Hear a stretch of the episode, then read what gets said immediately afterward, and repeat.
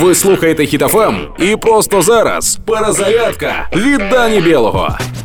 Козацтво 24 березня в окупованому рашистами Бердянському порту було затоплено судно Орськ Чорноморського флоту. Ура! Уявляється, що не кожен російський військовий корабель має можливість дістатися до визначеного пункту призначення самостійно. Ще два російських кораблі втікли, і це можливо через вибухи.